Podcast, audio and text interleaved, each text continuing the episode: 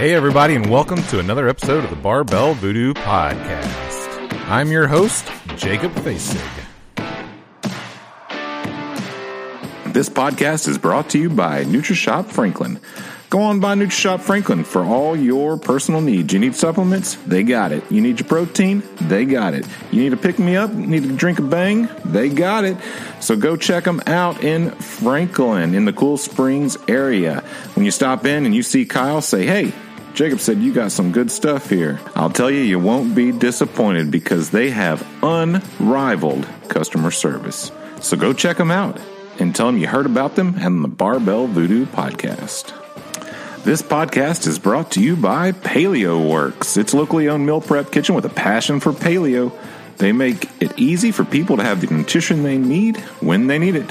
They deliver weekly menus of heat and eat paleo meals, athlete recovery meals, and bulk macro items for those of you counting macros, as well as a variety of side items that can be added to your order.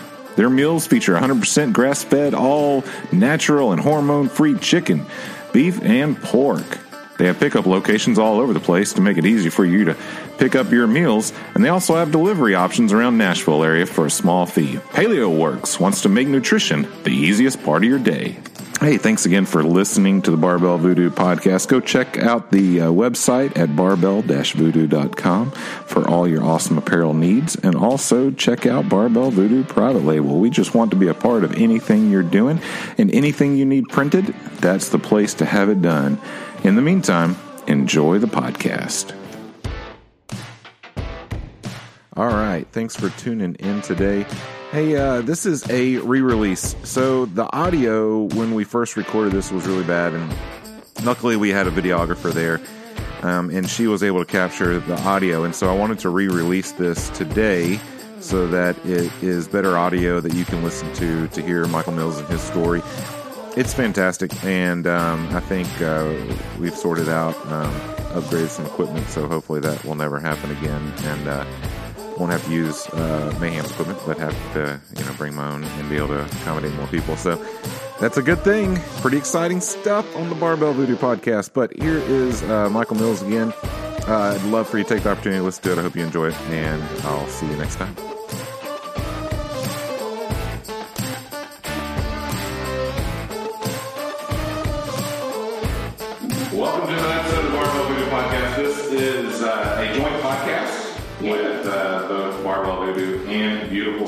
You guys remember back, uh, Annette McNamara was on the podcast talking about her Beautiful Strength campaign, and so she's launching this nonprofit, and uh, she's going to go around the country slash world. Uh, I mean, yeah, you're really you're international once you cross over into Canada, and I believe you can do that I think I can do that. or I guess south of the border. So, um, anyways, but she is here. Uh, we are doing a podcast together here in Cookeville, Tennessee, at uh, this little gym called Mayhem. It's very Across from small, very yeah, pretty incredible place. But It's a blue. um, before you uh, jump to any conclusions about Rich Froning, and I mean, you've heard every story from him and stuff. We're not talking to Rich Froning, okay? Um, he might intro this podcast, but he is not the one we're interviewing today. We're actually interviewing somebody that's got a better story, a more fantastic, uh, uh, you know, life than, than he does. you know, uh, so, uh, but we're here joined today with uh, Michael Mills. You say hi.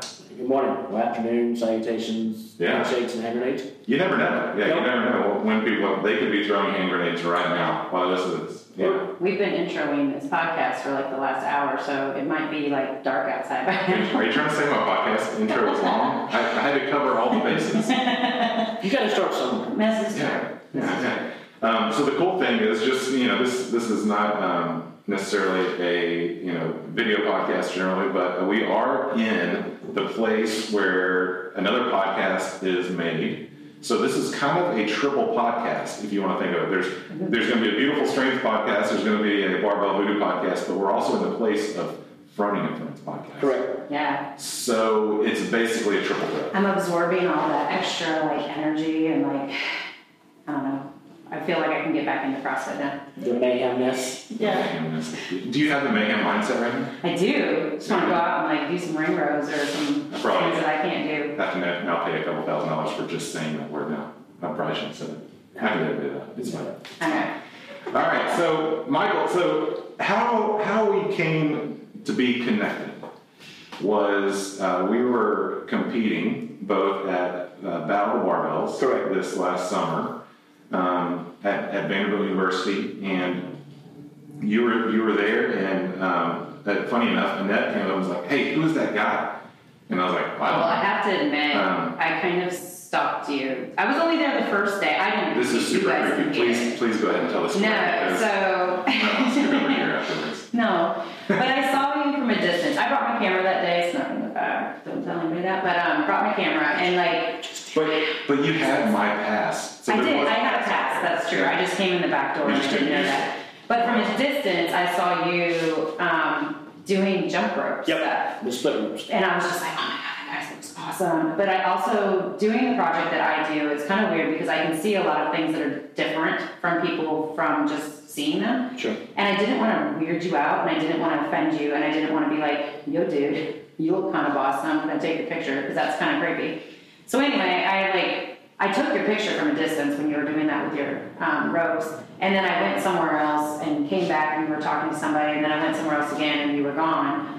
And so that night I got home and I was I was not planning on going Oh, back that's when I got the text message. the message. Yeah, and I was like, I don't know who this guy is, but he's really cool. Well, you had a name tag on, so I like zoomed in on the name tag. No, I didn't know that. and it said your name. So then I like looked your name up on Instagram, and that's I found you, and that's how I um sent you a message. So. But if I are. wouldn't have done that, this We wouldn't be would right here. not have happened, and I wouldn't have known how awesome you are. So Thank you. So and then before we move forward, remind us about Beautiful Strength.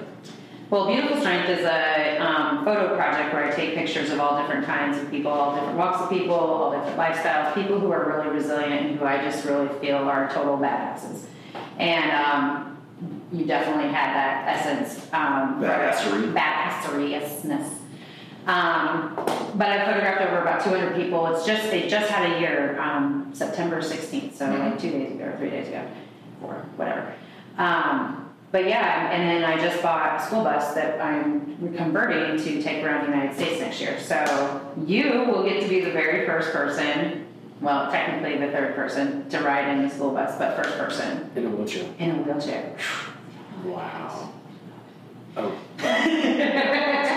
It's all new. Yeah. Um, it's pretty cool.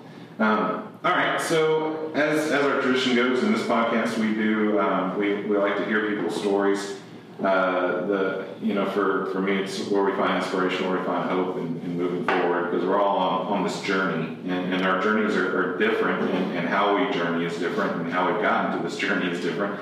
Um, and so I always find hope and strength in other people's stories. And so um, I, I would love to hear yours and share that with, with our listening audience. well, I guess like I said, I, I left the camera back real quick. I'm actually, I'm actually paralyzed. Uh, um, What? I'm just yeah, so I'm embarrassed to you a while ago. You know, you said made a comment about something, and I Yeah. said, you know, I would like to stand in the photo, and you're just kind of. Well, I think I was the one who said, you I know, think your people face got white whether or not they stand or sit. And you're like, I would like to stand. I was like, It was just, it was, it was too easy. It was one of those things that I was like, I'm gonna play this up as much as I can with you. Um, but no, uh, all jokes aside, I was um, been paralyzed since I was 16 years old. Uh, made a second in '93. It's been 26 years now.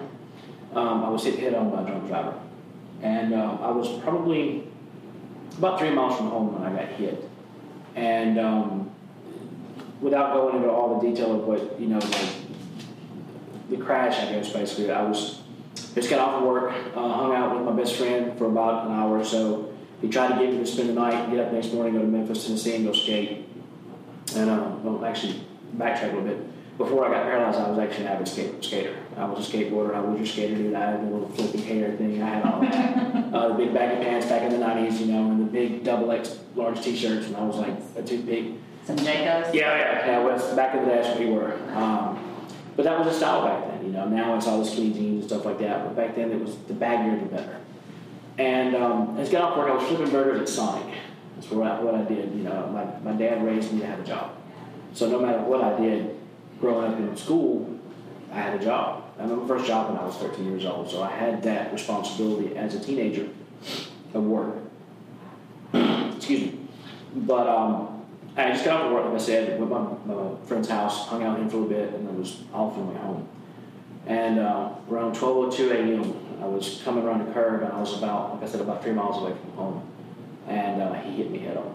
They said from the car wreck and the scene of the accident that I saw him. I don't remember anything from my from that time I woke up from my coma back. I don't remember any of my childhood.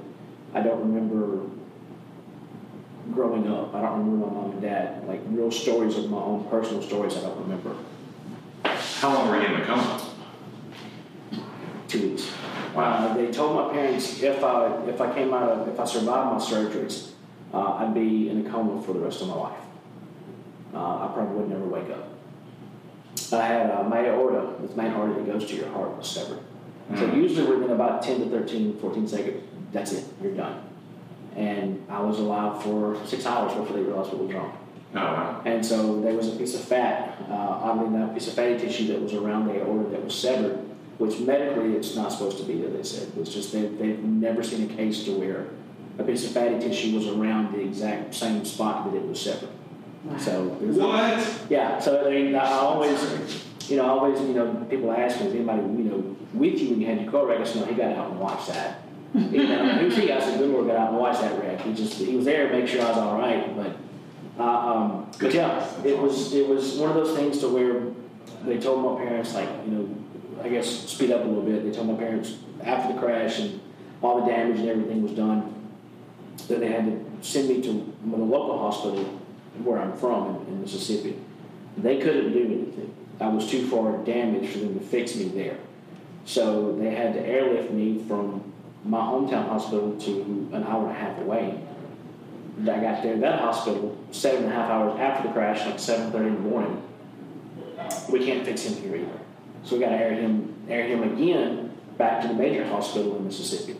So they got three quarters of the way there, and the weather had gotten bad by this time, about 9.30 in the morning, and realized that, the, that they couldn't get high enough in the helicopter to get away from the weather, so they dropped down in the middle of the highway. met, met, my, met me, with, met, the helicopter met an ambulance on the middle of the highway. What? So that's me from the helicopter. You're out this whole I've got- time, I'm, like I'm, I'm gone. I'm in a, I'm already out of it. They've got me so sedated, I don't know all this. And so they're keeping me, blood putting in me, I'm pushing blood out the entire time. By the time I leave the hospital, the second hospital, they know what's wrong, they just can't fix me. So like I said, they stop in the middle of the highway, touchdown in the middle of the highway, going towards Tupelo, Mississippi, where I'm, in the area where, I'm, where they were sending me to, and uh, bus me there. This time, my parents are having to go back and forth on a drive back two and a half hours away. Yeah. So they get there, they have me prepped for surgery. They go in and start the surgery. I had a, uh, a compound fracture in my left femur. Uh, that was the least of their concern. The most concern was the uh, the heart. Shoulder was broke. My face was severely damaged. I had a bunch of broken bones in my face, and like their main concern was just to fix my heart. If they could fix that, if I survived that surgery, they would worry about that stuff later. 13 and a half hours later, I'm out of all my surgeries. Then it was like only time would tell. Um, they told my parents, you know, because of the surgeries, and they obviously knew that I was had a spinal, spinal injury because of the car wreck. They didn't know how severe it was. Mhm. They didn't know that I was going to be paralyzed for the rest of my life until they actually actually finished my open heart surgery. So when they went in um, to cut me open to get to my heart, my aorta exploded. Uh, and I had just enough time to clamp it to do that. But when that exploded, it finished my spinal cord. I lost, they, they call it kind of like a stroke to your spinal cord. You lose all the blood flow and air supply to your spinal cord, which is like a stroke. So Yeah. my spinal cord is still intact. I just don't have my motor nerves. I have some of my, I have some of my motor, but almost almost all of my sensory nerves. So I feel my legs. I feel like they're asleep 24 seven. That tingly kind of. Really? Yeah, so they're, they, like, if I move my foot, like now, it's Yeah. like that tingle, but I've gotten used to it over 26 years. Sure. So if I bump it, oh, that's that feeling again. You know, Uh-huh. bump that foot and it, it runs up and down your back. That's what it feels like all the time. No kidding. So it's, it's I've gotten used to it over the years, so it's normal for me. Yeah. But lately, let's go sleep, and that's what mine feel like. So it's kind of a, it's a unique, weird because not every spinal cord is the same. It's kind of a fingerprint. Nobody that has a spinal injury is exactly the same. They're all different in levels. They're different in their abilities. They're different in their um, their their sensories. I guess you could say. Like, when I have about eighty-five to ninety percent feeling, a lot of the guys and, and, and girls don't have that at all. Mm. So I'm considered cursed to a lot of the paralyzed community because I have feeling with no use. So I look at it as a plus because I have feeling. I can tell. I can tell if I hurt myself. I can tell if, if the water's too hot if I get in the bathtub or, or other things in life. so I mean, you know, you have you have those things where I have friends that just don't, and I can't. Me personally, I can't imagine what that would feel like. Um, but after the car crash, the surgeries, they're like, you know what, he's going to make it. We just don't know how long it's going to be before he wakes up of his coma. Hmm. Um, they said, you know, it'd be maybe six months to a year if I woke up. So is this a medical induced coma? Uh, no, Okay. um, from the car crash, it was, it was a head injury. Yeah, okay. And um, so sometimes I'll, and I, and I don't realize I do it, but sometimes I catch myself going back and it's, I don't know if it's nervousness or if it's just the, my memory catching a thought that I thought I had to say it and didn't say. So that happens sometimes. So I Gotcha, yeah. No, you're fine. Um, Mine works that way anyway. That's I don't feel so bad. but um, I wake up from my coma, and the first thing I, I, that I can remember in, is '93 was Beavis and Butthead. my parents had MTV on in the ICU room. That was just because that's they knew that's what I watched. They knew to have the doctor like, hey, have something on. If he does come to, or if there's some kind of sound can get into his mind, that's what he'll remember. Yeah. Well, when I woke up, the first thing I remember seeing is, you know, me crawling. You know, that was the first thing that I remember. Um, TV yeah, so I it's, it's a joke around the house that my brother will do that, walk around the house doing that, and it's just, it's, it's, it's, you remember this, and they'll do that. Yeah, we just put out a shirt that recently of Beavis and Butthead. No. Video, yeah. I'm not gonna I wish I knew that story ahead of time. But so I wake up from my coma, and that's what I remember. That's my very first thought. Mhm. Is Beavis and Butthead, and Did you wake up No, no I, I woke up and, and I was, you know, obviously I was in all kind of straps and stuff, and I, Yeah. the first thing I remember doing after seeing a bright light and seeing the actual cartoon is pulling, trying to pull the tube out of my I throat. gonna say, you probably Oh, gosh. Yeah, and so I have um, two scars on my left side where my open heart surgery was, where I had ports for life support. So I pulled, was pulling out the trach and I was pulling out what kept me alive. And so as I started pulling out, I started just because I'm, you know, I'm, I don't know what's going on. I'm waking up and in, a place that I didn't know where I was. So I had no clue that I was never going to walk again when this is happening. I just wake up and I'm in a panic. And the nurse comes in, and as she's coming in, I just cold cock her. Just knock her completely out. Oh, no. Clear, she comes over and I swing. That's someone coming in. I had no clue what was going on. So she falls to the ground out cold. They rush my dad and say, "Your son's awake. We need you now. He's he's flailing. We can't even with him." My dad was paramilitary, so he comes in, soldier, cease and desist. Sir, yes, sir. And that was it. And I wake up, and that's kind of how my life started over again. Goodness. And Wow. so, so kind of yeah. But after that, it was kind of one of those things. It was, oh my God, what just happened? Mhm. Right. You know, after all the, the, the panic stricken, the, the flailing, the, the grabbing the cords, pulling things out, then reality would hit me. And it was, why can't I feel my legs? What's, what's going on? Um, why can't I use them? What, what is it? Why am I, why, where am I at? And uh, it was, I was in ICU for two and a half weeks. I woke up from my coma two weeks after my wreck. Uh, spent four more days in ICU, got out of ICU, was into a regular room. And uh, I think my biggest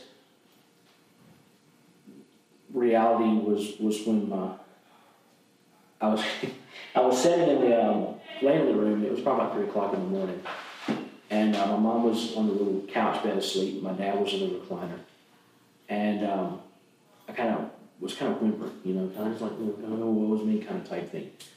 And um, Dad's like, what's wrong? I'm only paralyzed for the rest of my life. He's like, yeah.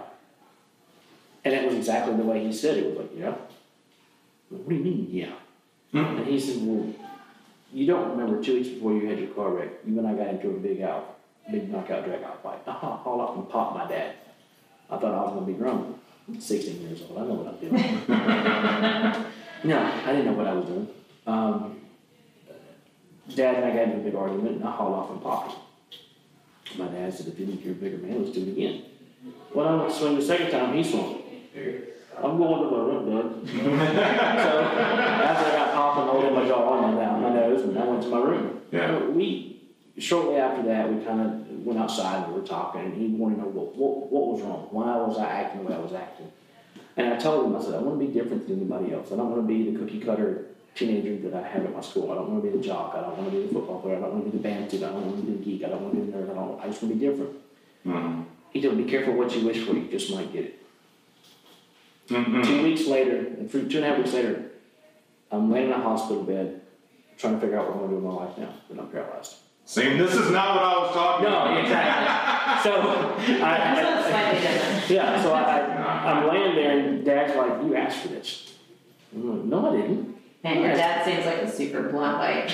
Yeah, believe me, my kids know I'm the same way. Yeah. Um, but he said, You asked for this. I said, No, I didn't. I didn't ask to be a cripple. I said, You, you did. You just asked for it to be this standpoint. You asked to be different than anybody else. Who else do you know that's paralyzed now? No clue. There you go. and, but that was just the way that my dad, growing up, was the mentality, you know, with the old, when your parents spanked you, is he going to hurt me more? It's going to hurt you? No. It's not my dad. My dad's like, this is going to hurt you. I'm going to feel fine when I get done. You know, I'm going to get the beating. He's not getting the beating. I'm getting the beating. But that was just the way dad was and still is to this day. But it was kind of a hard pill for me to swallow right off the bat, thinking that this is something that I asked for. Mhm. And I did ask to be different. I didn't ask to be this different. But it was one of those things to where when Dad's like, this is something you, you asked for, you do, you know, when you ask for things like this from above, you, you don't, you can't be, sometimes it's not specific. It's going to go however they want it, he wants it to go. And whatever that is, whatever you get to, you get to play with. You know, so it's the card that you're dealt with. It's, it's the, it's, it is what it is. And um, so I kind of accepted it right off the bat. But Dad told me, laying in the hospital bed, and um, we're sitting there, and it's like I said, it's it's three o'clock in the morning. Just me and him was awake, and we're talking. And um, he told me this, and, I, and I've lived my life this way ever since. And I don't think I've ever told you, either one of you this at all. Um, and I, and I, it's, it's, it would be a good shirt. But Dad told me, he said, life's like a shit sandwich. The more bread you have, less shit you got to eat. Think about it. Okay, all right, all right. Yeah. And, and, and it's, as, as gross as it sounds, the more bread you have, the less crap you got to deal with. Hmm. And I have lived my life like that from June of '93 every day since. I've had bad days. I just put bread on top of it. You know, I mean, it's one of those things that I've that, that I learned real quick.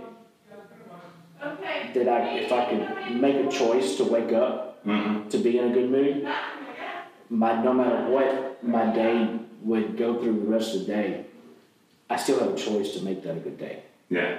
And that was kind of like your your crap sandwich. Mhm. That was just kind of the way that my dad looked at it for me to look to, to look at to live by, and it's worked. And there are days I have good days, there are days I have bad days, but just those days I have bad days, I got a lot of bread. I Yeah. got carbs. well, well, when people and people underestimate, you know, kind of mindset things. Like, you know, you could have a good day if you decide to have a good day. We have this conversation with my girls every morning when we wake up, and, and you know, they can go, "This is gonna be a bad day," and you're like, "Yeah, it probably will be," you know, um, because you decide it's gonna be already. When you, you wake up, I mean, when number one, you just want to battle, you woke up. Some people wake up dead. Mhm. You know, I always tell you, you know, people to come in my office a lot, what I do professionally uh, in my career is like they come in and they're pissed and vinegar and they're mad, and I was like, you woke up this morning, you're already winning a battle. Mhm. I said, somebody woke up this morning dead. Look at me like, how did they wake up dead? Exactly. So I mean, you, you think about it. You know, some people did not wake up this morning, so you've already started winning that war of whatever you're going through that day. Mhm. You know, you woke up, you're breathing, you're moving. You've already won your day. Mhm. Now it's just for you to capitalize on that win. And I've tried to to do everything that I do with that mindset, with that movement, with that thought process, with that encouragement, even for myself. Because I mean, there's days I wake up, I just don't want to do this today. Mhm. But I woke up, so I was given a gift to wake up, and so I might as well go ahead and use that rest of that day as a gift. Yeah, yeah, yeah. No, that's great. I mean, and, and that translates into all kinds of things that you're doing. Can you pause one second? I gotta. Priorities, like it just makes me.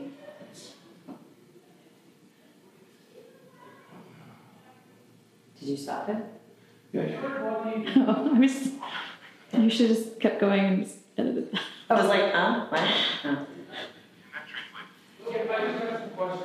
Sorry, I'm gonna go ahead and edit what I'm saying. This is awesome. There's a person holding an iPad up to take a picture. Yeah, Every wedding. it's always so fun. to me. Yeah, every uh, school assembly that there is, I've suddenly am picking up like tons of echo. Um, and it definitely has to do with how close you get to the microphone. Oh, So, uh, sorry. Let me get close up. But uh, yeah, at every school function, there is this one family that has like the biggest iPad you could buy, and with a sleeve dangling from it, and they're like holding it up, and you're like, you're blocking the four rows behind you right now. That's it is. I've gotten people who get in the aisle in front of the first kiss, and I'm like, that is my only shot.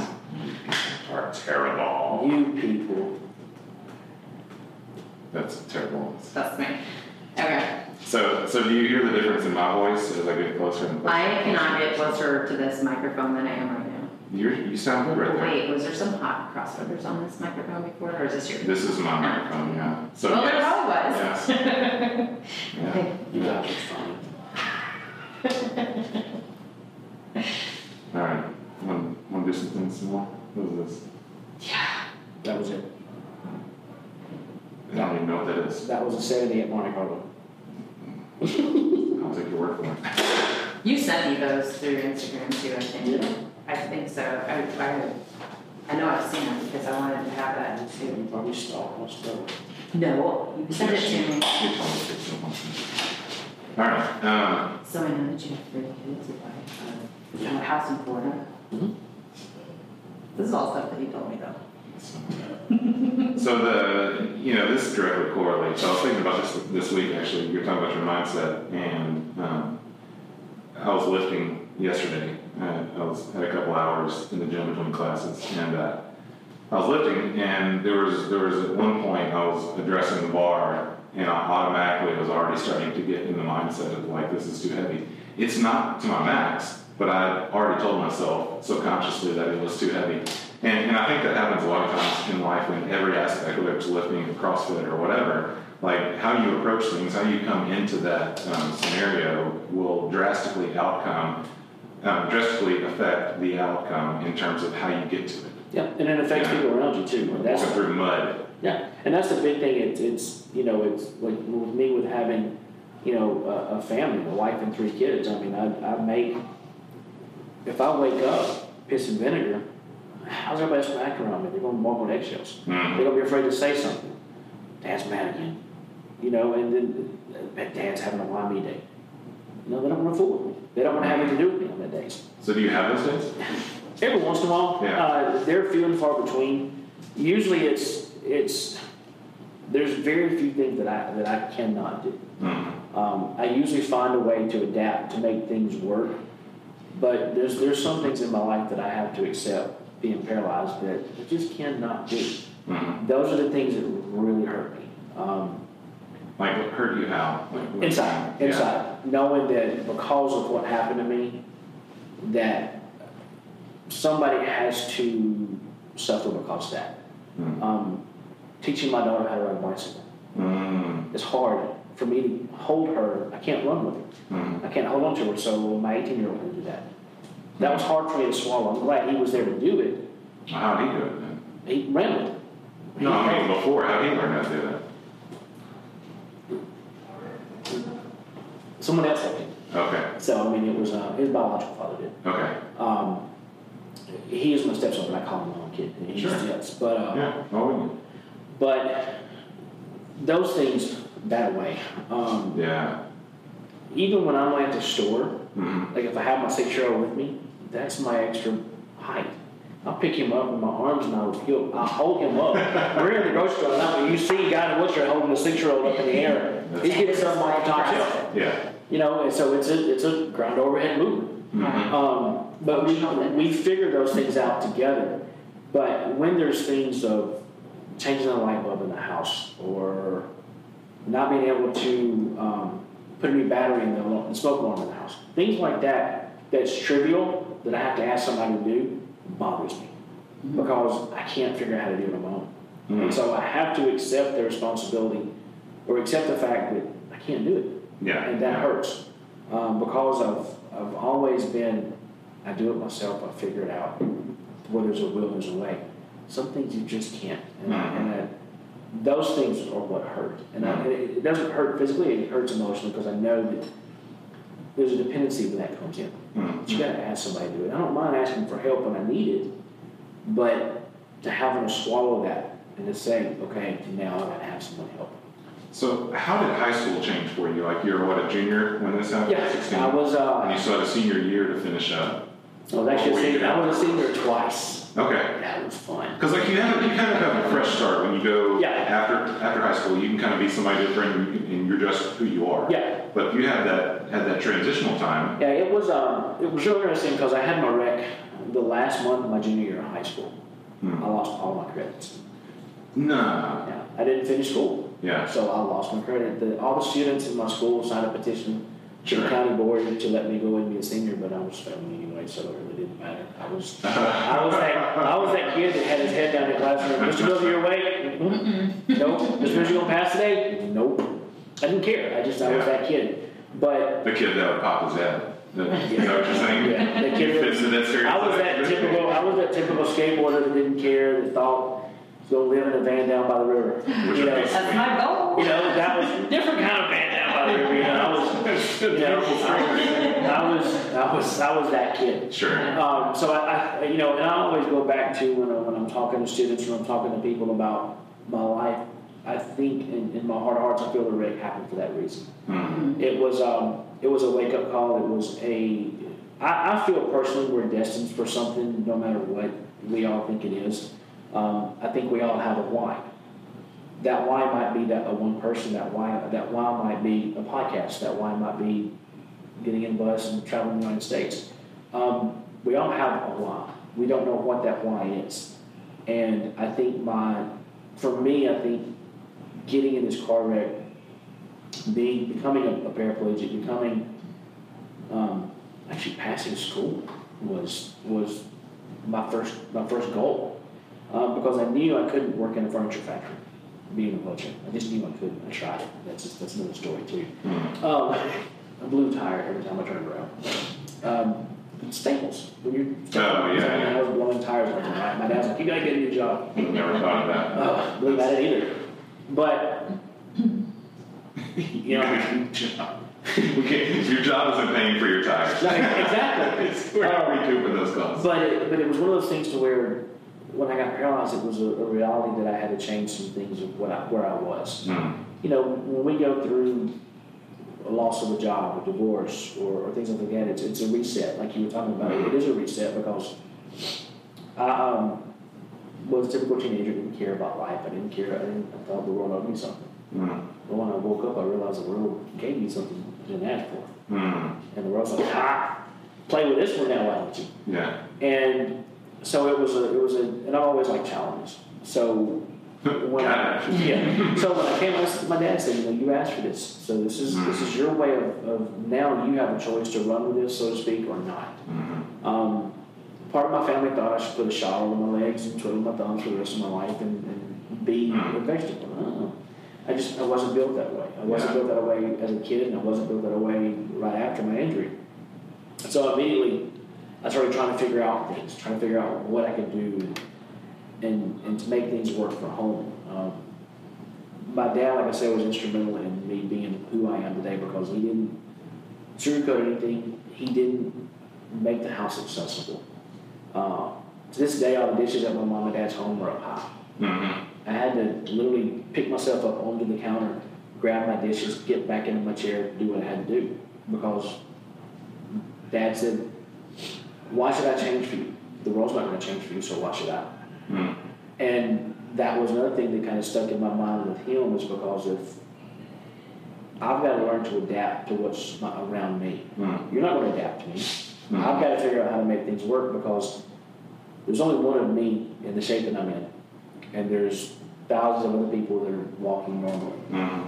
So I mean, it's just like here at the camp. Rich is not going to set a program up for 30 people to work out with just because I can't do that workout. Right. So I've got to figure out a way to make it work for me while I'm here around these other people. Life's the same way. Mm. So if I go to a restaurant that's not quote handicap accessible, but I still want to eat there, food's great. I want to get in there somehow, Mhm. and it's just I got to figure out a way to get in. Yeah. And it's just kind of the way that my dad made things work at home. I broke a lot of dishes. I broke a lot of dishes. And to this day at my house, my own personal home is a two-story house. It's not accessible. Mm. I have a little ramp going from the front door to the back door, but that's it. Yeah. All my dishes are up high like everybody else's dishes. If I want them, I gotta get them. I've broken quite a few dishes. My wife's like, okay, time to get your dishes. Yeah. So, Yeah. Yeah. And so, uh, so what happened after high school? What, what did you do? Um, did you go into the? I mean, I went straight to the workforce. Yeah. Um, I thought it would be cool just to have a regular, normal job, and, and that's where I went to work at the furniture factory. Yeah. And uh, I thought, you know what, I can get a job at the furniture factory, and the guy felt sorry for me. So my job was filling up. uh, If you've ever worked in a furniture factory or know what it's like, the assembly line. mm, You have the everybody stands there with their glue, their guns, and they got the glue, the glue jars and everything. My job was to fill the glue jars up. okay. Blue glue everywhere, Yeah. all over me. No matter in a big fifty gallon drum, I'd have to pour the glue in there. Mhm. Well, then after that, I would get done. I would have to roll in my lap this big milk crate looking thing of uh, uh, glue jugs Mhm. and stack them up for the next day. That was my job. Well, I realized real quick that if they didn't clean the floors properly, I'd run over staples and nails. Mhm. And being a wheelchair with air tires, that blew quickly. Yeah. So I had no choice. So I went real quick and started learning that, that I had to go back to college. Okay. And then I had to figure out something to do besides just that because making four dollars and twenty five cents an hour back then was not enough to pay for wheelchair tires, Mhm. and insurance wasn't going to pay for that. Mhm. So um, I went back to college, and then um, shortly after my second year of college um, in '99, I got offered a job with the federal government, Mm. and I've been there ever since. Wow. So I've uh, 20 years in with the federal government. This past August was 20 years. Is this like uh, like Jason Bourne? Like what do you, what do you Uh, like? Is you, your you, name you really say that Mike really Reynolds? secretively. Like, Well, see, I'm Marcus, no joke. No, um, no, I actually worked for I something. really could walk. Wait, he just got up and walked out of his door. That would I just just really stop freak everybody. everybody out. Like, what the hell happened? One of those undercover drug jobs that you're supposed to last a month and it's been 26 years. Yeah, just really. The You're perks are You are amazing. so committed. The this. perks are amazing. There's all the front parking spots. I mean, hey, you get to pick a fight with somebody. Who's going to hit a guy in a wheelchair? Who's going to do it? Oh my You know, goodness. you get all the hot women in the elevator standing right beside you. I mean, you get it. No, no. So, um, but no, Somebody living the dream. it's, it's, it's we got to get you a chair. Yeah. Where did you I go? know. I almost got it as a jail. Yeah, at the on the corner. At Yeah, he's he can walk. He actually gets up when he's done and pushes it back to wherever he's staying. Funny. Like he's got it just for show. Which I You know there, you know there are really people that have that. That that's like their. It's a mental thing they say. Yeah. Like they they they they want to so they want to be disabled. Well, this dude's brilliant. I mean, he's got a place to sit while he's on the street corner all day long. Most people don't. And, and when he's tired, he just rolls on off or gets up and walks off with it. I mean, I mean, it's pretty ingenious, Well, regardless of if would he has you- mental issues with it or not. But If you were out on the street corner, you're laughing. but if you were out on the street corner begging for money, I'm Yeah. just picturing Jacob. all right, me and Jacob's Jacob's on one side of the road, standing there with a sign, need money. I'm sitting there on the side of a wheelchair, going, I need help, I need money. Yeah. And you mhm. Or driving through your little bus, what you gonna give the money to? You give the guy who wants your money first. Yeah. So You're gonna feel sorry for once in. Why I not? mean, the guy's got a game going. You know. Maybe I ought to change my, my career path here. Yeah. Figure you probably make a little bit more money Yeah. for the federal government. I don't know. Like a little. Maybe. but no. But uh, where were we? We went Oh, that's not about that tangent. Jason. You're So you Jason went, so you Bourne. went to college, you So, got a job. yeah, um, I started out with the government, and um, Once again, it's very vague. well, for Social Security, I do. I started out as a, as a kind of a type clerical kind of individual, and after 20 years of, of doing, I've moved up in the ranks. And I actually, oddly enough, I take disability retirement claims. So you can imagine, I'm sitting here. You're telling me. You're Your telling me. is fantastic. You're telling me about your. You're telling me about your broken toe, and I'm like, oh yeah, yeah, okay. Let me roll away and get your paperwork. I verify. You know, or I've got carpal tunnel. Well, I've had five wrist surgeries in the last ten years. Sure. Tell me about your problem. You know. So I mean, I, it, it can get very interesting real quick. And, and one of my one of my um, other hats for the government is I do the fraud initiative um, for the metro area where I'm from. So I can I, pro- I can help prosecute people who fraudulently do stuff for the government, like, like work under the table and stuff like that. And so I always tell them, look, I got caught too. While I'm here, guys, you got to pay it back too. So I'm really good at getting money back to the government. So This is the equivalent of washing dishes when you can't pay your, yeah. your food. So I mean, it's like I, I always tell them, I took the mentality I can't beat them, join them. I drew disability too at one time. So I'm working. I've been on both sides of the wall, so I know what it's like. Drawing a disability check, want to go back to work, but you still got to pay it back. Hmm. But I mean, it's it, my job is is 20 years of doing it. It's it's it's been I've seen a lot. I've seen a lot of and experienced a lot of sadness. Trying to help people that I can't do anything for. Yeah. Obviously, that it needs help that can't, that didn't work enough to pay in, or you know, loss of a husband, loss of a, a wife, loss of a child. I mean, stuff like that can get at you kind of harsh. And so, mm-hmm.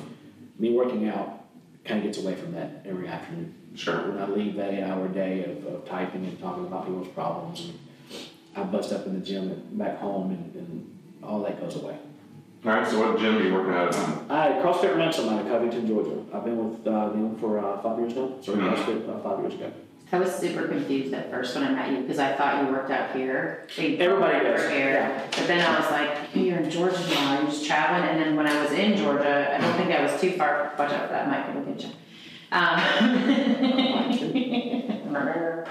um, but yeah, and I thought you lived here, so I was like, A lot of people, I just Jacob, you have guided this podcast. Let me get my voice back in here. No, I'm just laughing because he goes, not Mike too. It just- I, he caught it, but you didn't. I did it. I just kept going. I'm professional. I'm not. Um, but no, a lot of people think that just because that I that CrossFit Mayhem is my second home when it comes for for here. I've been coming here for three years, and I come here probably every couple of months. Um, and then I've I've been very blessed to be friends with Rich and the crew, um, and then especially Rich seeing the need for an adaptive program.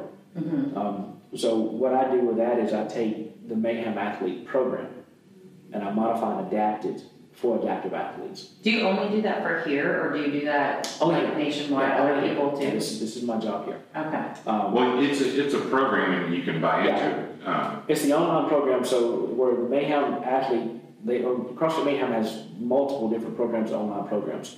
They have like um, just a basic all the way to the high elite Rich's programming. And so I take that programming and I adapt it for people with disabilities, whether you're standing, amputee, uh, paralyzed, um, multiple limb injuries like a um, someone with CP, MS, those type of things. So we're they program for uh, RX and scaled. I do RX scaled, multi-limb, standing, seating, upper and lower. Wow. that's a whole lot more work, it seems like. It's fun. It's, it's you know because we're sitting there and the cool thing is is like you have someone who is had a hip surgery and they still do CrossFit, but they can't do jump ropes. They can't do they can't do certain things. So it's you're sitting down. You check you, you break your foot. Yeah. You can't do jump ropes, but you can do other things. And so it's adapting that movement to give the same stimulus, but it's a little different. Tweaking it to chat. Yeah. Okay, so back up from, sorry, let me get closer. So back up from there, um, what, how did you get into doing sports or get into CrossFit or into, I know you did something prior to CrossFit too, right? I've done a couple of Racing or things. something? Well, Did you do racing? Yep. I, um, after I got paralyzed, I started my That was not a stalker thing, he told me. Whatever. Soccer. Um, no, shortly after I got paralyzed, my aunt and uncle were um, professional powerlifters. They were com- very competitive uh, in the American Drug Free Powerlifting Association. So not long after I got paralyzed, I started lifting weights to get stronger. Well, then after the 96 Olympics, I was watching an exhibition on TV, and I saw wheelchair races in the Atlanta Olympics for an exhibition. So I woke my dad up that, that, that during the night, I'm like, I want to do this. He's like, where are we going to find something like this? So back in 1996, we didn't have a computer at home. We go to the library. So we went to the library and typed in wheelchair racing and found a, a company in, outside of Atlanta, Georgia that builds wheelchairs. And we contacted them. And um, can't afford a brand new chair, so I'll sell you a used chair. Tell me what size you are. So we measured it. And uh, he said, um, I have this yellow one that I'll sell you for X amount of money. I said, I don't want yellow. He said, I can paint it purple. I have purple paint. Okay. I have purple paint. So I didn't think much about it being purple. So it comes in the mail a couple weeks later, and it's this Barney purple. Mm. Like a throne. It was horrible, but I You're like, loved it. Can I have yellow? Can I get this back? Um, but um, that's how I started wheelchair racing. I just it was something different, and uh, started doing that. I raced for from '96 up until competitively up until 06, 08 competitively, and then I still raced on not on the elite level like I used to, or the, the travel circuit, the competitive for the money type stuff. Um, because after the family and started growing with the kids and stuff like that, 120 miles a week in a chair was just too much with working a 40 hour week job and doing family. So it was getting up in the morning at 3:30 in the morning and putting in a marathon before everybody else got up. Inside the garage and then doing it again in the afternoon. Is there like a stationary Yeah. thing? It was kind of like a treadmill. It was, kind of, it was, it was very, very similar, like a, a spindle, and you put your back wheels on it and you just roll. Mhm. And uh, it was interval workouts, swimming, lifting. It was just, it was a constant. Every day, I was, I was losing time with my family, Mm. and so I, I retired from racing, and then um, I got was really getting bored with that, and um, I wasn't doing anything. I was, I was getting bored, so I found obstacle course racing, and um, nobody was doing OCR racing with this with not, with not in wheelchairs, so I contacted um, Spartan Mm. racing. And said, hey, look, can I do one of your races? You got one coming up in the Atlanta area. Can I do it? No one's ever done that in a wheelchair before. Can I try it? Sure, why not? And so it went up to there, and I helped create what is now Spartan has an adaptive competitive teams. And so we, I was one of the first ones who built uh, team-based wheelchair athletics through OCR races. Um, did that for a couple of years, and then I kind of got bored with that. So, I just, So- I, I did it, and I got bored with it. So does that was it team based because when you would go through the obstacle, Some things you I would could not do. you would not do it with the wheelchair. So Yeah. someone had to meet you with the wheelchair. Correct. That's how the team aspect worked. we, we would like, if I had to go over a, a twelve foot wall, I couldn't, obviously I couldn't s- grab it. Mm. So they would help lift me up, I'd pull myself over the wall and back and forth, and so we did that for a while, we did some of the challenges, I did the, uh, this, I was the first paralyzed person ever to do the Spartan death race. It was, That sounds terrible. it was horrible. Um, three hundred and some odd people sign up for it, you go until there's about five percent left.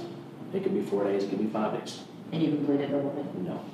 I lasted 25 hours before I was cut, but I was treated like an able bodied athlete. So they took my chair away from me within the first 30 minutes. I had to crawl like three miles. So, What? with like a 60 pound rucksack on my back with clothes and food and stuff like that. So it was, it was in Vermont mountains. It was horrible. But it was fun. It was one of those And things. you that- lasted how many hours? 25 hours. 24 and a half without your chair. No, I had my chair at times.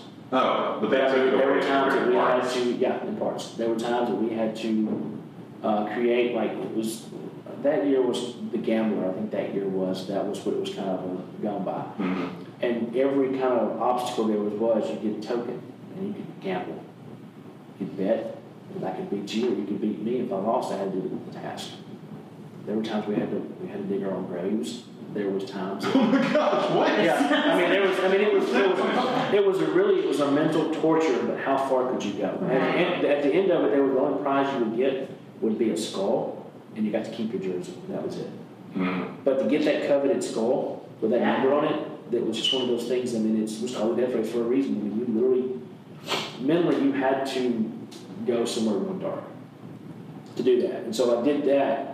Um, I did the, uh, I've done- So hold on, I'm not done with this yet. I got, I got more questions around this. So, how long did the race last? Like the winter? I think it was like 79. 79 Yeah, hours. something like that. It was, it was like And you went 25. Yeah, there was, uh, I think I was the 26th or 27th person to go out. Okay. So 25 able bodied people were out before I was. They were. Was there they were- anybody else in a wheelchair doing this with you? You're the only person? No. There was, um, my, the friend that got me, that agreed to do it with me, uh, because Joe DeSena, the, uh, CEO of Sparta, Mm. dared me to do it. He said, you can't, he said, you can't do this. He said, if you can last an hour, Those are my favorite ones. and that was like, okay. What'd you get for an hour? He said, he said, if you, if you can last an hour, Uh, you, you, you've done something. I'm gonna show you more than an hour. like, how about if I last over an hour and you pay for all the rest of my races that I ever want to do for my lifetime? Well, actually, that happened. Oh, No, I have, I have, Never mind. yeah, I have a lifetime. This is back over here. Yeah, I have a lifetime membership to Spartan Race if I want to go back. really? Yeah. Um, but I, I did that for a while, and then um, anything that was a challenge that someone hadn't done, I wanted to do. Uh, the GORUCKs.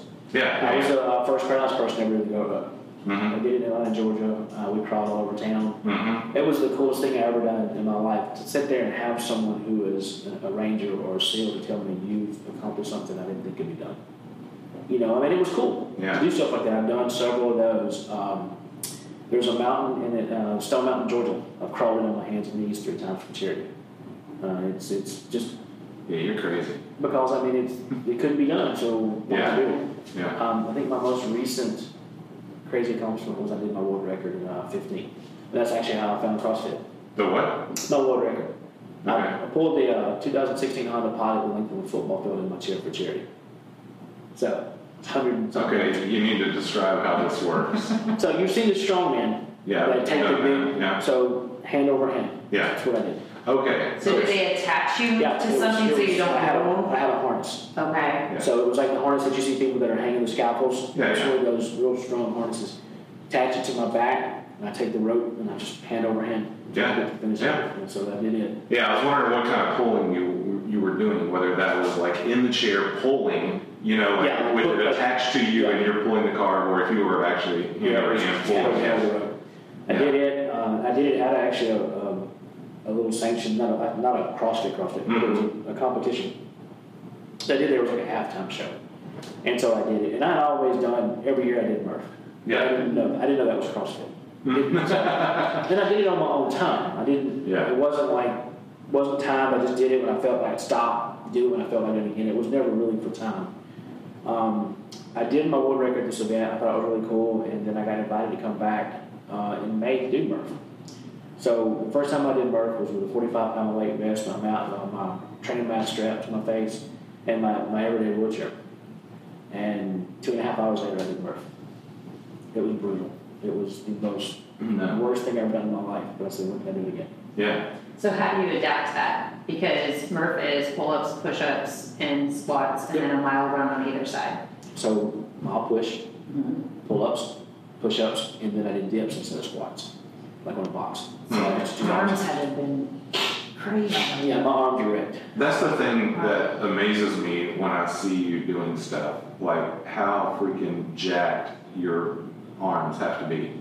Like mine, I don't feel like I can use for three days just watching you do stuff with your arms. Like it's unbelievable. And that's the thing, well, we do everything with our arms. Right. It's- And that's where a lot of the stretching comes in, the, the warming up for us Mhm. is a lot. But that's when you have to adapt and figure Yeah. out what, that way you're the push pull movements, that we're not doing the same thing over and over and over. Um, this year when I did Murph, I did it in like uh, 54 minutes. But I did it, for the dips this year, I did it with 30 pound med ball and did med ball setups. So Wow. it's just we changing it up. So I mean, you have to figure out the stimulus because we're doing was doing too much with our, our upper body, hmm and you go from pushing to pull ups to push ups to then do dips. It was just too much on my on my arms, and so a, a lot of the people that do Murph seated, we changed it up and did this year with med ball setups, and I did it with a 20 pound weight vest on top of that. So 50 pounds. Goodness. But that's actually how I found CrossFit. Uh, was at the competition, and I thought it was so neat to watch these people putting themselves through all kinds of. Craziness. Yeah. This is fun. They're over here gagging, they're, they're, they're in a bucket, they're throwing up. I'm like, oh goodness. but it was down there. Just I thought it was so fun and so unique to see how far they would push themselves. And I thought, well, if I push myself in a different way, I don't know anybody's doing this. So I started researching and found there were some some other nuts in the world that was doing CrossFit, and that's Mhm. where I found the adaptive CrossFit community that's that's that I'm part of today. Now, is there games competitive, or Yes. competitors? Yes. Yeah, Um, or do they have a division and an adaptive division? we do, it's, um, uh, Chris Downberg from Canada, um, created WheelWOD several years ago. And we have the WheelWOD games. We do the open with everybody else, um, but he programs whenever Dave Castro comes out with his, with the workout. Uh, They, you guys get them on Thursday, we get ours on Friday.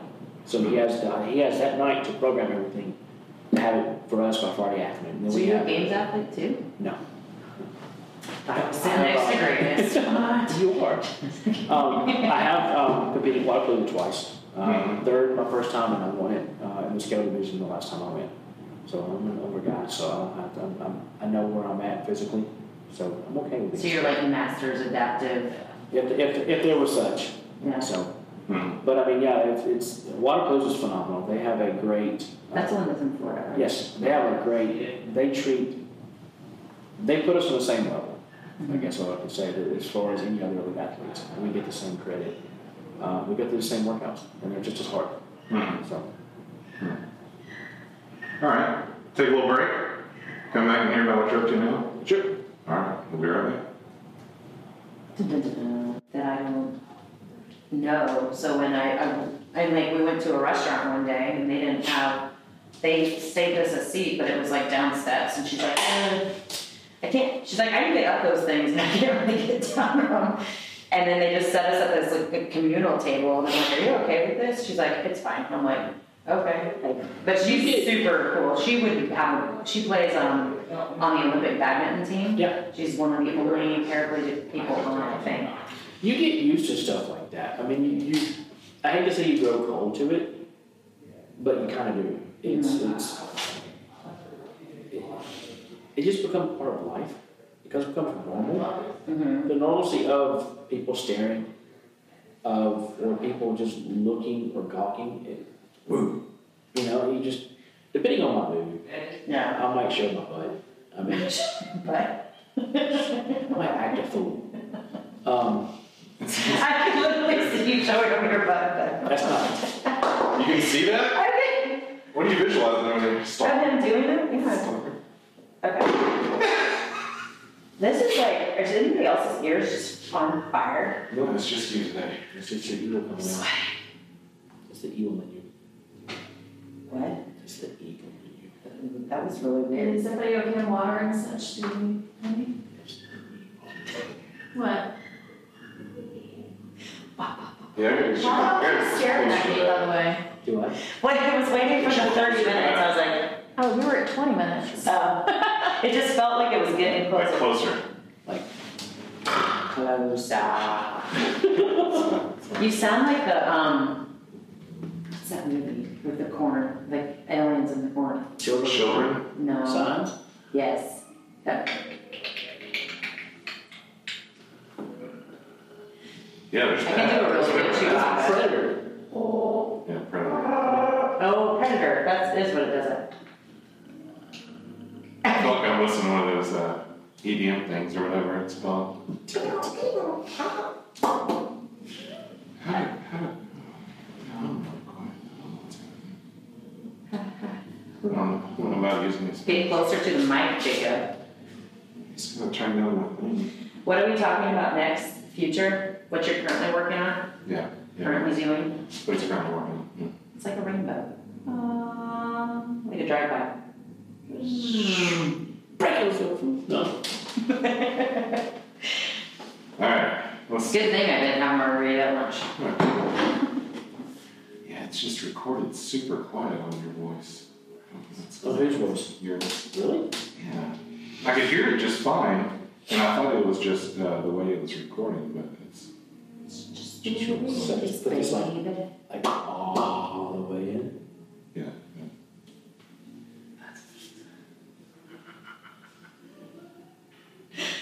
See? That is strange. I don't hear it. That's, Can you- that's my point. Can you edit?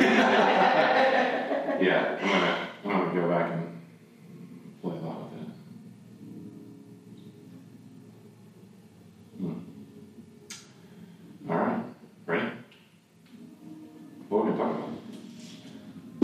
We can Uh, talk about what I'm doing now. That may have I more almost on- broke into the salt and pepper. Well, the, the currently, like I said, the one I'm doing right now is just the, uh, the sports share initiative, the nonprofit, that I'm- well, the GoFundMe that I started. Cool, here we go. All right, welcome back to the podcast. So, uh, in the second half of the podcast, we're going to talk about whatever you're getting into now, whatever you want to plug or pitch or growl at or burp at, whichever you want. So, so what's going on with you? What What would it? like to burp at? Um, currently, right now, I've, in January, I started. Um, I met a young lady uh, that was uh, 12 years old, who got recently paralyzed, and um, where I when I would go up into South Carolina and train, uh, that's where her gym was, and didn't realize that well, we knew each other, but well, her coach knew me, and then the, they, the father reached out to. Uh, the coach and said, hey, do you know anything about wheelchair CrossFit? And she's like, oddly enough, I do. I know a guy. And uh, that guy was me. Excuse me. And um, I went to the hospital in the Atlanta area and met her. Um, and just her smile, it was just an automatic, what can I do to help? And uh, the dad's like, I want to get her back involved with CrossFit, but I just don't know how. And I left her that day thinking, how can I, what can I do to help her as quick as I can get involved with something that she's used to. Because I know when I got paralyzed, my mind went everywhere, from suicide thoughts to you know, just what's my life, what am I going to do? You know, I, I, I didn't want her to go through that the way that I did. Mm. She could do it in her own time, but I want her to have something she was used to to help as quick as it could because I've learned if you can get involved with something immediately after something like that, it makes the transition a little easier. Mhm. And uh, so I reached out to some really cool people and said, hey guys, I want to raise my money to get this young lady a, a new sports chair. Can you guys help me? And then in about 45 minutes, I had enough money raised and then some to get her a new chair. Wow. So I contacted the mom and dad and said, look, I want permission to do this. Is it okay? Because I just want to do it without their permission. Because I mean, some people would take offense to stuff like that. Sure, sure. And uh, I said, don't tell her. This is a surprise. And so in about a week and a half, I had her a new sports chair ordered and uh, delivered it to her in about two weeks back to the hospital where she was a patient at. And um, surprise. And uh, actually got her up here to CrossFit Mayhem during the Open this year. Oh, She got to meet her and her dad, got to come up here and do something that no one has ever done before as far as a dad and daughter, especially just becoming paralyzed. What the bet? What better way to get her back involved with something than put her on people like Rich Mhm. and most of the Mayhem crew? Yeah. So to somebody who's not, um, to somebody who's not in a wheelchair and doesn't understand like why you would need special funding for, like, what's the difference of a wheelchair? What makes it Well- special? For a chair for CrossFit, you got to have something that's going to have a stability. Uh, the camber, the wheels have got to be a wider. Um, there's got to be a wheel bar on the back because you can imagine lifting overhead 75 pounds, then you lose your balance, you're out backwards. The barbell's going to hit you, you're going to hurt yourself. So you want to have something that's going to be stationary. It would be like sitting in a chair with three with three legs instead of four. So it would be dangerous. Some people can do it, it's just not safe. And I thought, what better way to get her back involved as quick as I could, get her in a chair that would fit her for that need.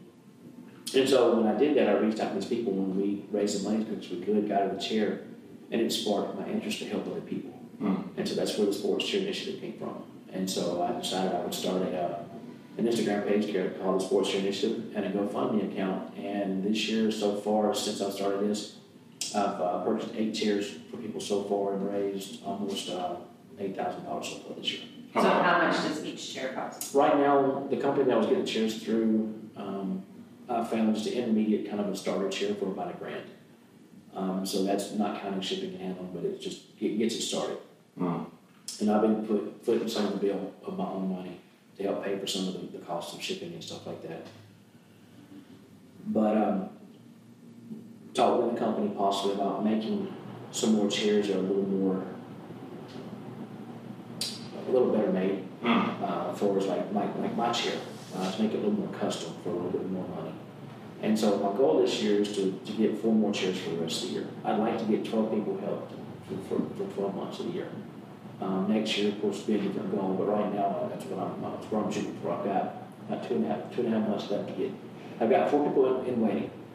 And so I've I've already picked out who I'm going to help. It's just now it's just the funding is coming back. Mm, yeah, Um, you can either, and I've signed on with um, a nonprofit uh, group called Be More Adaptive. They have a 501c3. They have a tax ID. We actually, if you're a company, if you want to donate, you can actually get the tax write off through that. If you donate through the GoFundMe, obviously there's no tax. Mhm, You can't. But I mean, that's where I, I hate to say it, I pulled at people's heartstrings so far. And I've asked, I've begged, and I've pleaded for help, you know, and I've kind of worn that out. So now it's just trying to figure out a way to get help to help other people. And it's, I, I, I make no, I don't make anything to do with this. It's not, it's just something I want to do. Sure. It's something that I, that I know what CrossFit has done for me as an individual. I know what it has done for me physically to be able to pick things up, pick my six-year-old up and get something off the top shelf. Like I said, that's a ground overhead movement. Um, just getting in and out of your chair to be stronger and to have something to look forward to every day in a little sport is just that much more fun. Mm. And if I can get someone help by doing that, I'll go to any length I possibly can. So they can just Google GoFundMe and look up They can sports actually, share um, initiative? yeah, they can actually go through Instagram, if they follow Instagram, go to uh, Sports Chair Initiative. Um, I have a, an Instagram page for that, um, or they can actually follow me at JC Michael Mills and then they can contact me through that as well. But the Instagram is, like I said, the Sports Chair Initiative, and there's actually a link on there.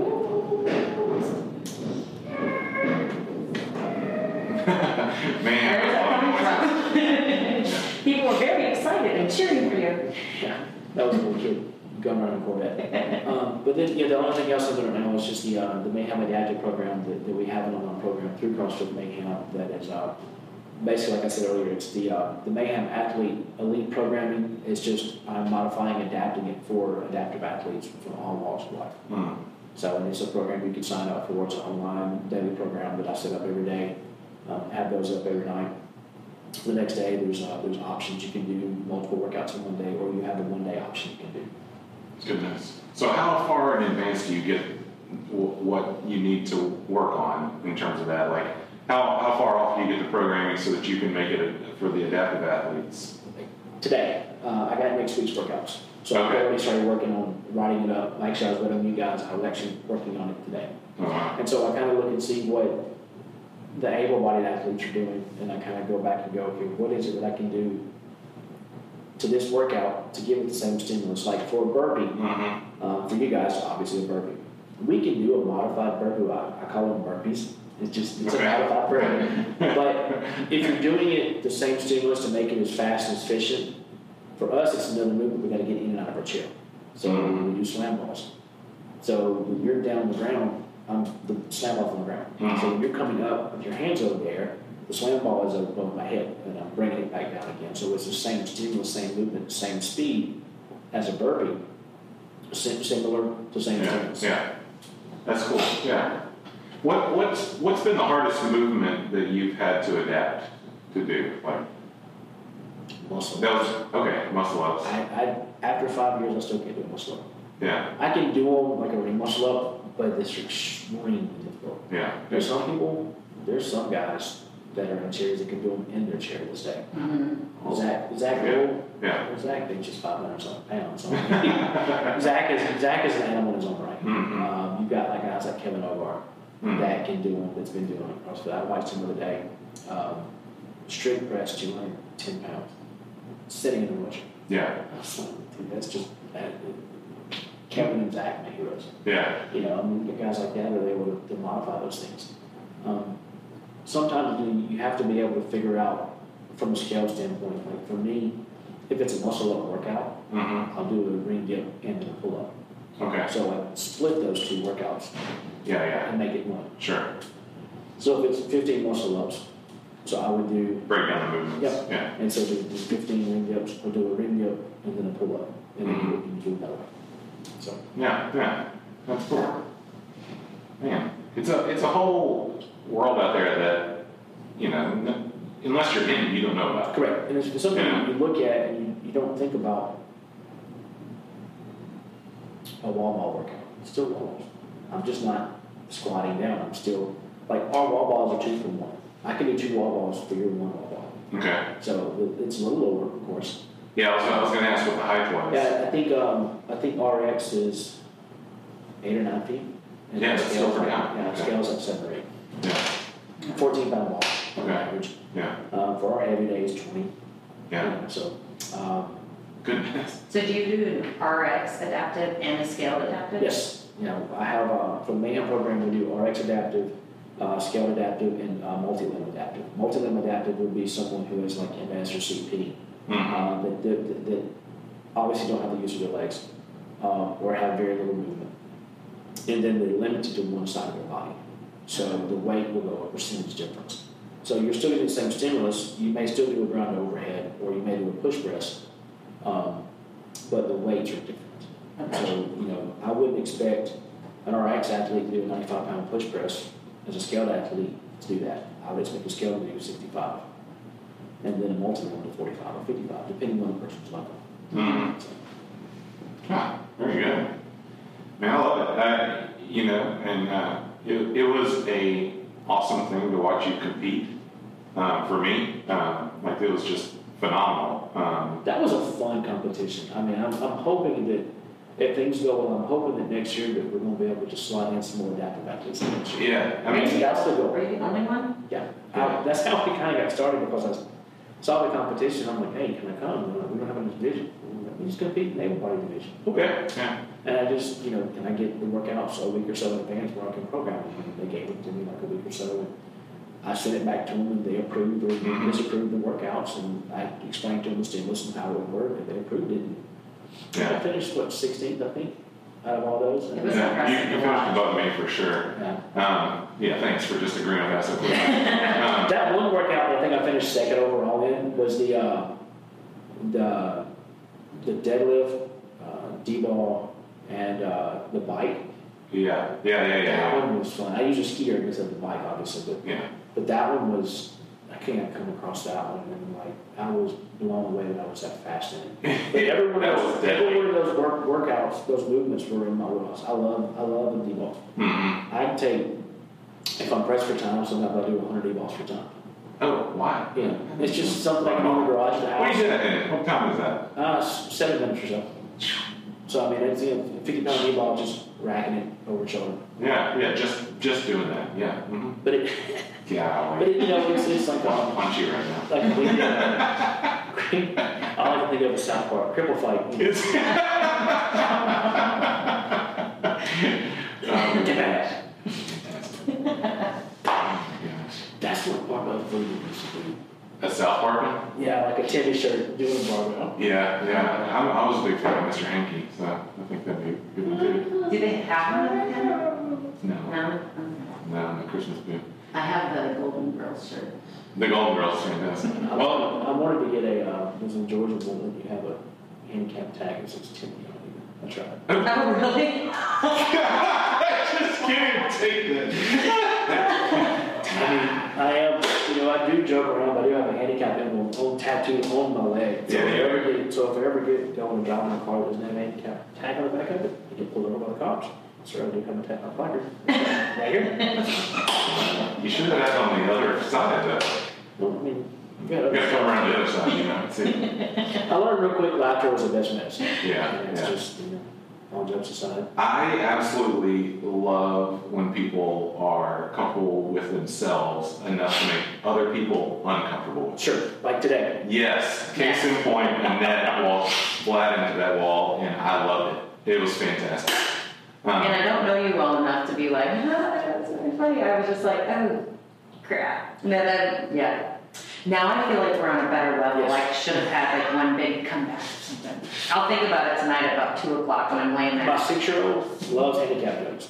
Yeah. Yeah. He's like, Dad, he said, you were dumb in school. You know why? You never understood anything. Jeez. As a six-year-old, coming up with his own jokes, I'm like, oh, jerk. Yeah, yeah. And it's high five. Oh, yeah, we fist bump. Yeah. Mom's like, you guys gotta stop. You just got coal for Christmas, but well done. So what's kind of like a, like an overall tying it back together in case you have other questions? Just like, what would you say to like somebody who's just entering, you know, the same things that you have gone through or somebody that's in your younger shoes or, Be open for change. Um, don't be so close-minded and don't think that that's it. There's so much more out there. Um, life's not over with it just because you're sitting down.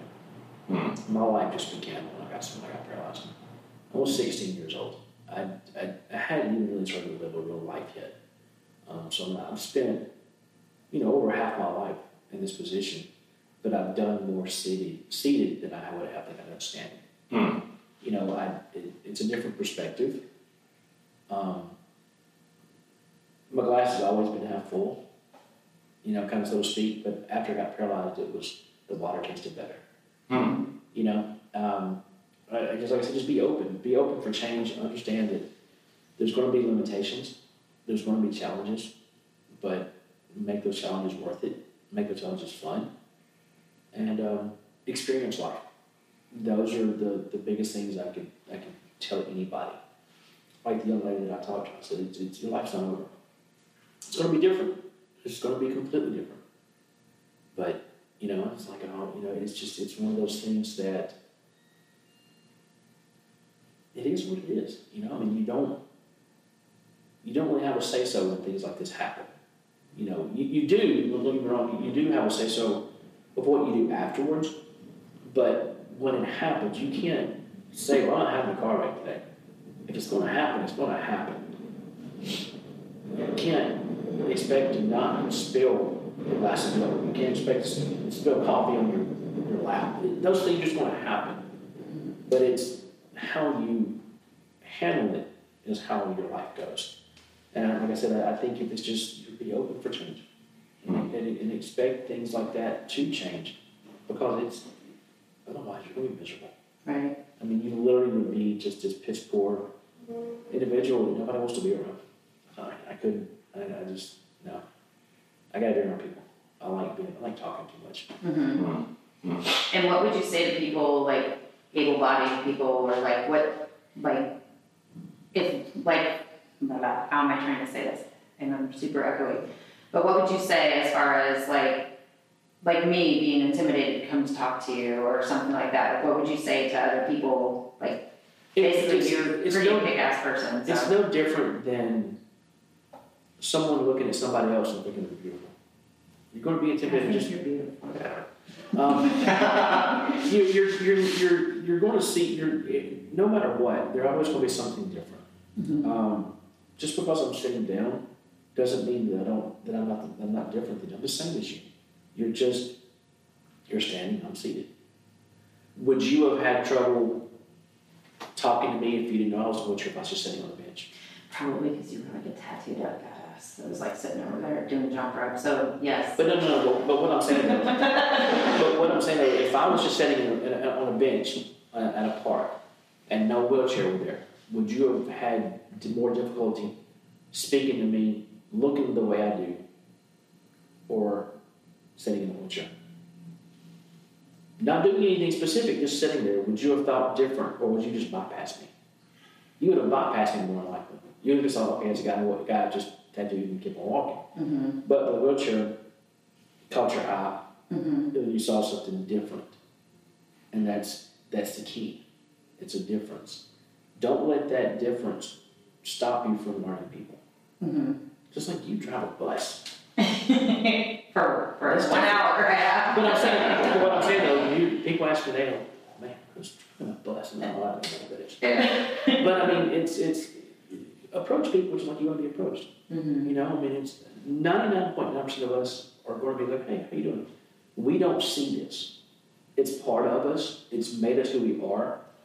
It's just an extension of our life. It's like having kids. It's just an extension part of our life. That's just part of who we are. Um, the chair made me who I am, so to speak, because of what happened to me. But the, the chair doesn't identify who I am. Mm-hmm. You know what I mean? But it does to an extent because without the chair, where would I be? Mm-hmm. You know, where, where would my life be if I hadn't got paralyzed? Would I even be in this world today? I don't know. So I think to be able to approach someone in a different a different light, whether they be famous, whether they be popular, unpopular, whatever, just approach them. If you have a question, ask. You know, I mean, not What's the worst can happen? I can bite your head off, and you feel bad for 30 minutes, and you forget about me the next day. That is not true. That will haunt me the rest of But my no, life. but, but that's what I'm saying. Though. I'm a two. in, in, in, in real life situations, you know, if you approach someone, if, if they're cold to you, the same the person that was cold to you in the grocery store yesterday, are you really going to remember them in a week? No. Mm-hmm. You're not really going to remember that. So take, I know. However, I know. um, I know. but, but what I'm saying though is, is take the time to learn somebody. Yeah. It's okay. Just say, hey, my name is Odette. Mm, think your tattoos are kind of cool. What is this thing you're sitting in? I've literally watched her do that a handful of times. She is the most awkward turtle, and I love it. I'm just obsessed with people's stories because Yeah. everybody has one, and like, Yeah. and if it's something that's different than me, I'm just like intrigued by it, And and, I wanna find the beauty of it. I don't think it's like, it's not scary. It's not, and, and I just want to know. hmm Sure. Yeah. Well, anything else for me?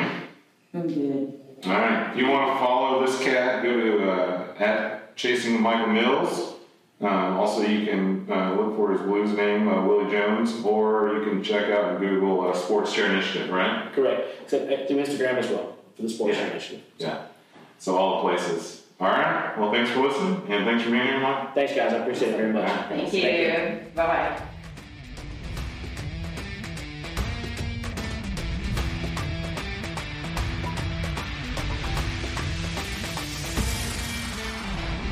Hey, thanks for listening to the Barbell Voodoo podcast. On your way out, please take time to subscribe if you haven't already. Leave us a five star review if you've liked what you've heard. And also, leave us a comment. Let us know what's going on with you. If you don't mind, stop on uh, Instagram. Give us a little like on the IG at Barbell Voodoo Podcast. Also, you can find me there at fitby40.blog. Thanks again for listening, and we'll see you next time.